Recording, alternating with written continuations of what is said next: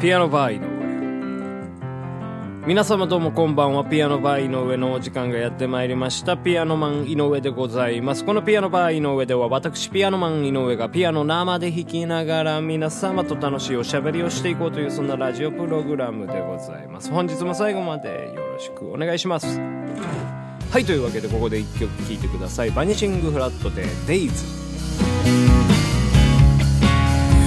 目が覚めろと今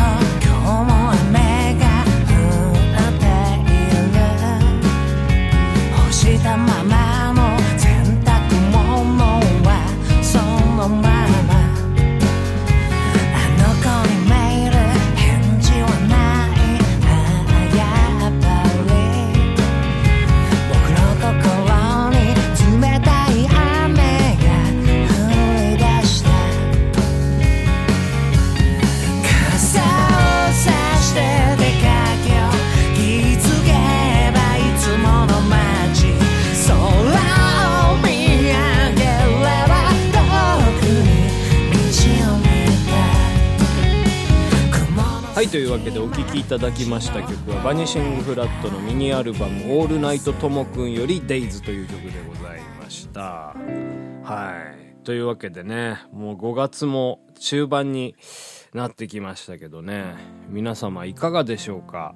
ごがつ病とかかかってらっしゃいませんでしょうかね。はい、いやー、何なんでしょうね、ごがつ病ってね。まあやっぱりちょっと寒さが和らいで、うん、まあなんかちょっとポカポカしてきてね、まあこれもやっぱりなんか季節の変わり目じゃないですか。う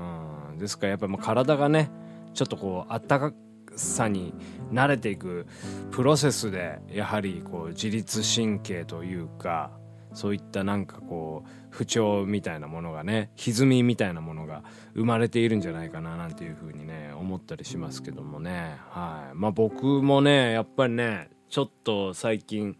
変というかね、うーん、なんかピアノを弾いていてですね、うん、やっぱりまあねえちょっと悩むことはたくさんありましてね、まあいろいろと改めて、うん、練習をしていくというか、そういうところが一回ちょっとありましてね、うん、まあ、そういった気持ちの整理が少し今ついたので、まああとはやるだけよと、うん、そういうね感じになりまして、少しまあ山を越えたというか、そんな感じでございますけどもね。うん、やっぱりなんかそうやって悩んだ時とかはね、うん、なんかこう根本的なものを変えていくっていうのが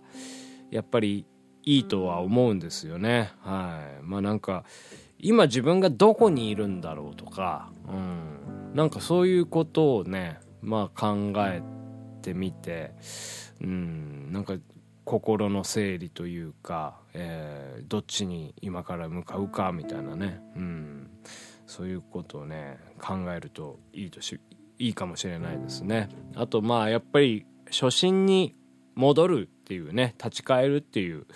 ことも大事かもしれませんね。はい、まあ、初心に戻って、えー、その今までね、うん、積み重ねてきたものが果たして正しかったのかという、そういう判断もねそこで一つ、えー、分かりますし、うん、それでまあ間違っていたんだと気づけばもうね、えー、そこから手を引いてしまうっていうのも一つ手ですし、うん、やっぱなんかあるじゃないですか。なんかラジオとか聞いてるとお悩み相談あったりするんですけど、でまあ大体ね恋の悩みとか多いですよ。うん、でそれでやっぱりまあちょっと彼氏とうまくいかなくてみたいな、うん、でねなんかもうそういうお悩みをね、うん、僕いつも聞くたびに思うんですね。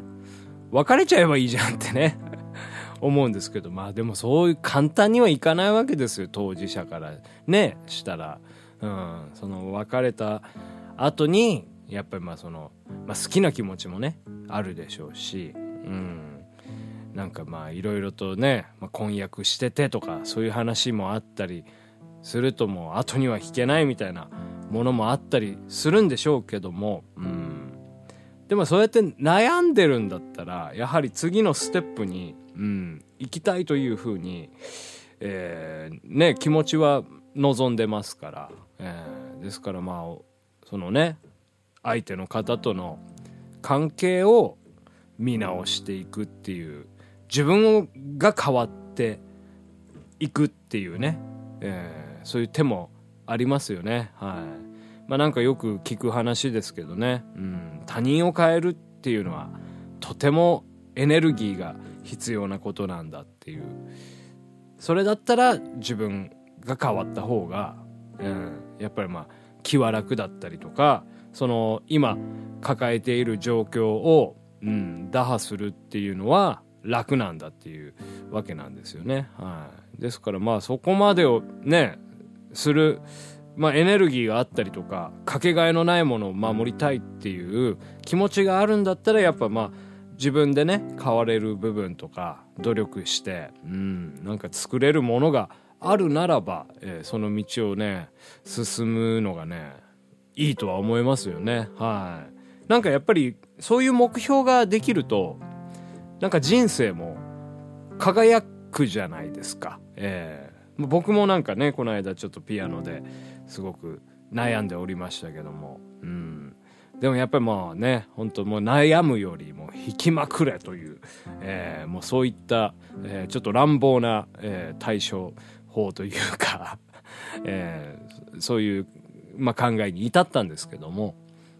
でもやっぱまあそういう目標ができてからね、えー、楽しくなりましたよ。うん。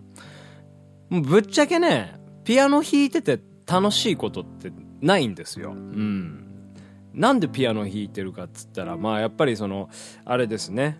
バンドサウンドとしてピアノがあればいいなっていう風に一番最初思ったんですよね。それでまあピアノ触り出して、でも全然弾けない。じゃあ練習しよう。うん、練習がもっと続くようにピアノバーの上を毎日続けようみたいなそういうところの、えー、道の途中に今私はいたりするわけでございますよ。ですから、まあ、ピアノを弾くということが毎日弾くということが、えー、時に苦痛に感じたりするんですけども、でもやはりなんかそういったね、えー、原点に戻って考えてやっぱり自分はピアノを弾けるようになりたいっていうそういうことを考えると、えー、もう弾くしかないじゃないですか。そういう目標ができるとねやはり楽しくなってくるんですよね。ピアノを弾くという行為自体じゃなくてそういう目標を目指すっていう、うん、ものがね、うん、一つ楽しさになってきますね。ワクワクしますよ、うん、ですからまあねこのね途中道の途中でもう少しなんかこう自由にできることが増えたりするともっとねピアノ楽しくなってくるんじゃないかなっていうなんかそういう風にも思えるんですよ。うん、なんか僕はいろんな楽器やりますからまあねギターを、まあ、メインにやっておりますけどもでもやっぱね上達しない時ってね楽しくないんですよね。そこでやめちゃえばいいじゃないですか。でもねやっぱもう悔しいんですよできないことがね、はい、やめてしまえば楽なんですけど、うん、でもそのやねできないことを必死こいて練習してできるようになったそれでライブで演奏して拍手喝采を浴びる、うん、ねで時にはギャラが出たりとかするわけじゃないですか。まあそれは楽しいですよ。はい、もうよくやったなっていうねそういう喜びですよね。はい、なんかやっぱり人が喜んでくれるっていうことも一番嬉しいですしね。はい、ライブ や, やってうんよかったとかねなんかもう時にはね涙流してくれたりとかね、うん、ですからやっぱりまあやめれないですよね。はい、そういった人生の喜びがありますのでね。はい、ピアノバーの上もっとゆっくりと歩けば違った言ったりないこともすんなり流せた痛々しい傷口に飛び込んだ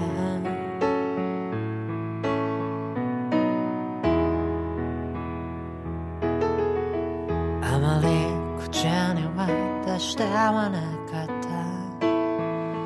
た。たまに描く声が俺を切り離した。意識からも遠い間接的部分から悲しみがにじみ出ていた。だから君が立ち止まるときそばにいても出したくなる。あまりに大きくあまりにも近く愛してた人がいた。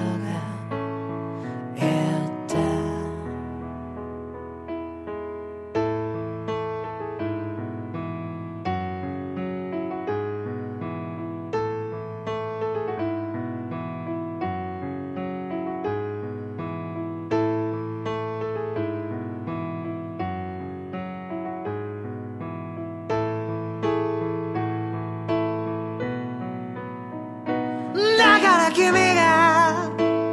立ち止まるときそばにいても逃げ出したくなる。そばにいてもそばにいても愛してた人がいた。だから君が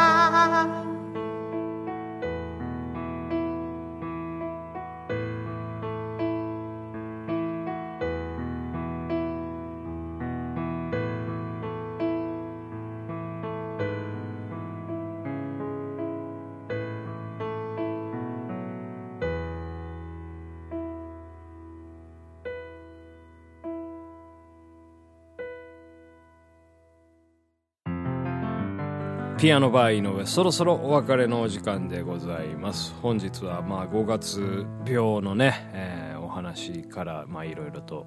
発展しましたけどね、はい、なのでまあもしねこのラジオをお聞きの皆様ちょっとそういうね、うん、なんかメンタル弱ってる部分がありましたら、はい、もう初心に戻ってみてください、えー、最初の自分にねちょっと手を止めて一番最初の自分に戻ってみるとねいいですよ、うん、その休憩みたいなね、うん、何もやらない時間っていうのも大事だったりすると思いますから、えー、なんかもうそこに一回戻ってもらって、うん、果たしてなんか自分のこれからの人生が今やってることで、えー、良くなっていくのかどうかみたいな、うんところをですね、えー、考えて次の目標を作るとねきっとね人生楽しくなってくると思いますから、えー、はい、私が証明です、はい、というわけで、えー、また明日ねお会いできれば幸いでございます。ピアノバー井上でした。さようなら。